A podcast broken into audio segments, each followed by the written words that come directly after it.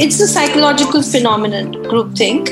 Uh, it's about the fact that people in groups can make erroneous decisions because of their desire to maintain some kind of consensus or harmony among themselves, right? Basically, group members they want to get along, they want to maintain cohesiveness among themselves, so they move towards agreement with each other, even though initially they may have started with some doubts or they may have had some different positions on the decision a lot is said about the power of teams.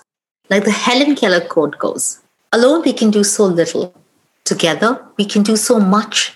We bring ideas to life when we come together. After all, an idea is only as powerful as the people behind it, who agree to agree and make it happen. It isn't easy to make things happen. So when a decision is made quickly, efficiently, and unanimously, we feel good if not positively great. We think we've come up with the best thing since sliced bread and that nothing can possibly go wrong. But is there such a thing as too much agreement? Hi, and welcome to season three of Habits Matter. I'm your host, Shreyasi Singh. In this season, we're on a mission to find answers to everyday problems, from making decisions and busting biases to managing a crisis. The series is a special dive into how to think about solving problems. On this episode, we focus on the problem rife around us ideas that lead groups to dangerous decisions. How can teams safeguard themselves from groupthink? Why do echo chambers plague social media? And how does information cascade? Meet two guests, a brand strategist and a therapist as they decode groupthink and stay to the end of this episode for an exciting surprise from us. It can lead to extremely erroneous decisions. It can lead to, uh, you may even call it catastrophic decisions because uh, people want to be in agreement with each other. Hi, I'm Lubna Khan. I'm a cognitive behavioral psychologist um, and I work in the area of brand strategy. Uh, my lifelong obsession has been about how we use insights to influence positive behavior change? Quite simply, groupthink is like peer pressure on steroids. The idea was first introduced in the 1970s by American psychologist Irving Janis, who studied how the desire to conform interferes with our ability to make rational decisions. As it certainly did, for example, in foreign policy decisions like the Pearl Harbor bombing and in financial crises like the collapse of the Lehman Brothers. In everyday life, it's the reason why bullying exists, or bad habits and mediocre memories pervade sets of people. We see it in the bravado of a band of rash drivers racing themselves, as well as in the stifling sameness of fashion trends. Unfortunately, we also see groupthink play out at work, killing the core of problem solving. Our expert breaks it down for us. Hi, my name is Anshuma Kshetrapal, and I am a drama and movement therapist and a psychotherapist. I'm also an educator in the field of creative arts therapy. Groupthink arises out of a conflict. I'm in a conflict of is my need to be opinionated and my need to have my own opinion more important than my need to belong. And often the latter will win. And that is what would lead to perhaps sometimes a toxicity of ideas that are just as strong as the number of people that believe in them and no stronger. Uh, and therefore, the individual voice sort of subsides and goes away into the background and uh, doesn't gain as much momentum. So that's why groupthink could potentially be, um, has proven to be potentially revolutionary because revolutions also arise out of groupthink. But it is also potentially dangerous because revolutions can go either way. The term groupthink itself is a play on doublethink, a word invented by George Orwell in his iconic book 1984. In the book, doublethink comes to mean the brainwashing of civilians under a totalitarian regime. Groupthink too signals the end of independent thinking, and it has very real consequences. During the Holocaust, thousands of ordinary Germans took part in the murder of innocent people. Nazi propaganda had all the symptoms of groupthink overconfidence and illusion of invulnerability, and the rationalization of bad decisions and risky behaviors. no one questioned anyone. There was a belief in the superiority of the people making decisions, and those with conflicting opinions censored themselves to conform to the status quo. When there is not a culture of healthy conflict resolution, uh, then you are promoting groupthink. And it has led to some really dangerous consequences. In fact, even the silencing, silencing of sexual harassment cases within organizations happens because of groupthink. You simply want to just get your job done. It's okay. This this stuff happens. Conversations such as those, um, taking things in your stride without you know reasoning things out in your own mind and having your own opinion. Social media can promote groupthink on a larger scale, where opinions are amplified in echo chambers, places where similar ideas go back and forth among people with similar belief systems. This is the effect of isolating people from ideas outside their bubble and stifles independent thinking. The damaging algorithms of social media aside, the informal dynamics of cubicles and Zoom calls can also foster groupthink. At work, groupthink largely depends on team dynamics.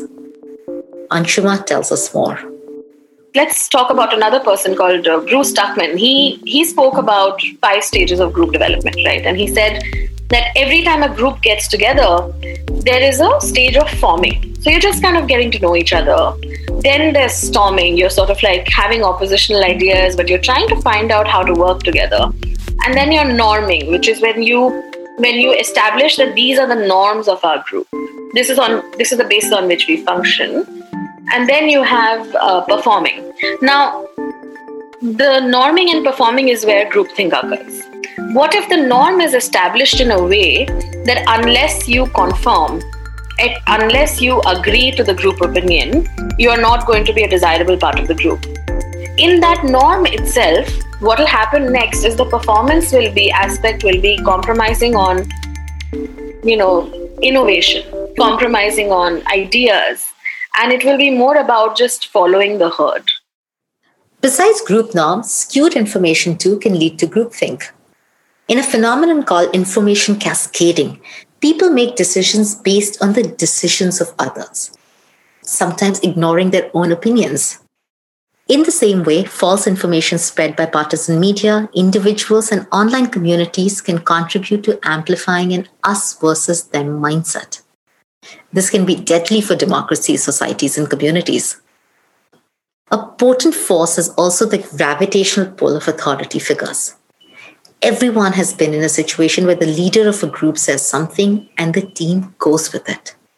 Lubna explains but you're sitting in a team uh, and uh, you have a person who's the leader the boss and you all all of you are sitting together about to take a major decision.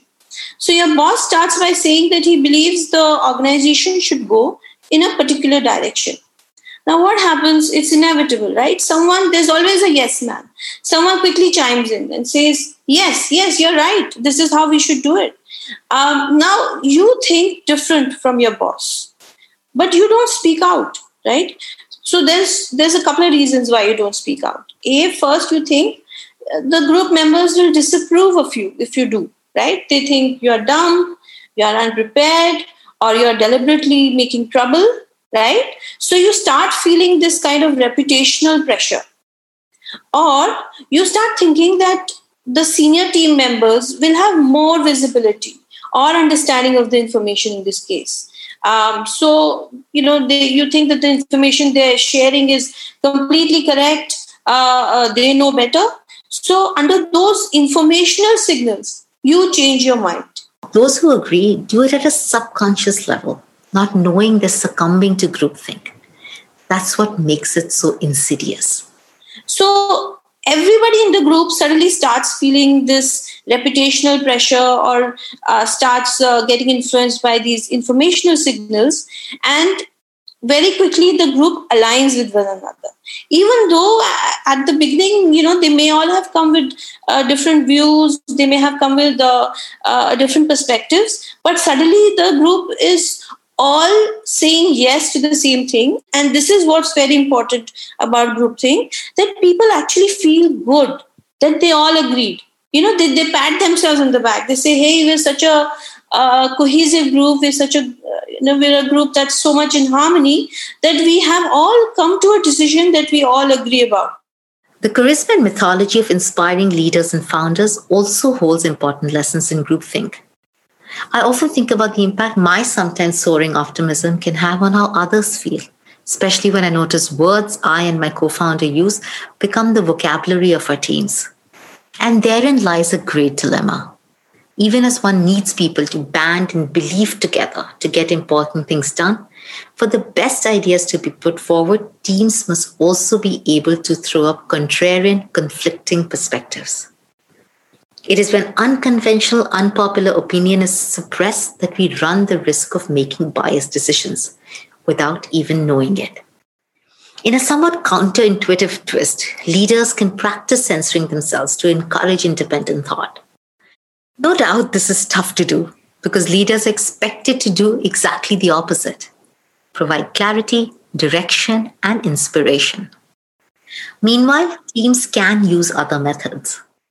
So you create what you call a red team, right? So their job is to construct the strongest possible case against a proposal or plan, right? So they have to, in a way, they have to defeat the primary team and it's a simulated mission right uh, they um, uh, they are uh, uh, they are given the same kind of information but they are given a different kind of expectation or starting point so the red team can actually bring um, some really excellent ideas to the table, especially if they are going to find mistakes. They're going. Their job is to exploit vulnerabilities. They are given clear direction, clear incentive to do so. Right? If they do that, then a red team can come up with wildly divergent uh, answers. Leaders may even appoint devil's advocates, members of the team who take turns providing rebuttals to a group's dominant stance. As long as criticism is authentic, this method can go a long way in balancing group opinion. Lubna also suggests using the Delphi method, a problem solving method that balances individual opinions with group decision making. It's a smart alternative to regular brainstorming. The Delphi method shares similarities with Google Ventures design sprints, where individuals work alone together or develop ideas parallelly before coming together to pick the best ones. The technique makes the most of individual creativity while avoiding the ills of groupthink. I remember using this method to design the first user interface and information architecture for Harappa in the middle of 2018. And it worked very well to bring together varieties of ideas and then voting and deciding on it systematically. And then uh, the group sort of arrives at a consensus. Now, this, in my experience, uh, having done brainstorming now for many, many years, in my experience, this is actually a very dangerous way to uh, come to a, a decision um, because what happens is that the, the group think is very much in if someone comes up with one powerful idea everybody kind of falls in line with that powerful idea. So what i've seen in my own uh, experience and now research also kind of backs this is that if we have um, uh, individuals kind of go off on their own and uh, think about a specific topic or issue and then write it out right? And then and share it with the team right as individuals. And then you kind of discuss that within the group and have this kind of group brainstorming happening. And then the people go back again and then again think about it as individuals. If you kind of combine this individual learning with this kind of group learning you're actually able to arrive at more diversity of opinion and you're able to arrive at uh, uh, um, you know better uh, pieces better and uh, more concrete pieces of information that you would have otherwise. Too much homogeneity in leadership can lead to groupthink. That's what happened with swissair an airline that was nicknamed the flying bank because of its financial success as the company grew more powerful, it became overconfident in its decisions, restructuring its board of directors to bring them together ideologically. What followed was a lack of opposing opinion, something that contributed to the company's ultimate demise in 2002. But things can be different for teams and companies who want to avoid these behaviors. Of course, people up the hierarchy have a greater responsibility. but individuals can and should lead on this too. You can go out of your way or push yourself to make yourself heard. Call meetings without too many authority figures, for example, if that helps, so people speak freely. Also, try to hold meetings in smaller subgroups that focus on specific aspects of a decision. Smaller groups are also better for honest conversations. Don't defer unquestioningly to those who have more experience. Ask questions about things you don't understand to ensure you have the clarity and information you need to contribute meaningfully. Have the courage to speak out, right? Uh, you can share your views in a calm, non confrontational way, right? You don't challenge people, you challenge opinions, right? But stick to your guns and don't let yourselves be easily swayed you have to look for information beyond what has been presented right? You you know there are individual members that are often sitting on pieces of information that they don't share because they think you know it's not relevant or they don't really want to speak out. So you reach out to other team members. Bring alliances. If there's truly something that you believe has gone wrong and you want to call it out. So as an individual within the group you have a lot of power and ability to to sway the decisions. If you have the the courage and if you you know kind of call all of this out in a way that um, the group is not uh, uh, uh, significantly uh, discomforted by right? So there are ways of, of, being calm and being firm and strong and, and being able to uh, open the group to different perspectives in conclusion, two heads or three, four, and five heads aren't always better than one. When we make decisions in groups, we risk becoming somewhat irrational. Sometimes we end up defending ideas that we wouldn't have cared for left to ourselves. Thank you very much for listening right till the end. Here's the surprise we promised a 20% discount on any Harappa course from a solved habit to help you hone your problem solving skills and to learn how to avoid perils like groupthink. Head to our website harappa.education. You'll find the link in your description box. Sign up and use the code HABITS20. That is capital H A B I T S 20 Habits 20. There are five great courses to choose from defining problems, structuring problems, executing solutions, creating solutions, and making decisions. Happy learning and see you next time. Habits Matter is a show brought to you by Harappa Education. This episode was scripted, produced, and managed by Nitin Shamsuddin and Soumya Bahuguna under the editorial direction of Seema Chaudhary. Shout out to Madhwan, our super talented audio engineer, and a brilliant design team for our snazzy creatives. Follow Habits Matter on Instagram and Harappa Education on Instagram, LinkedIn, Twitter, YouTube, and Facebook.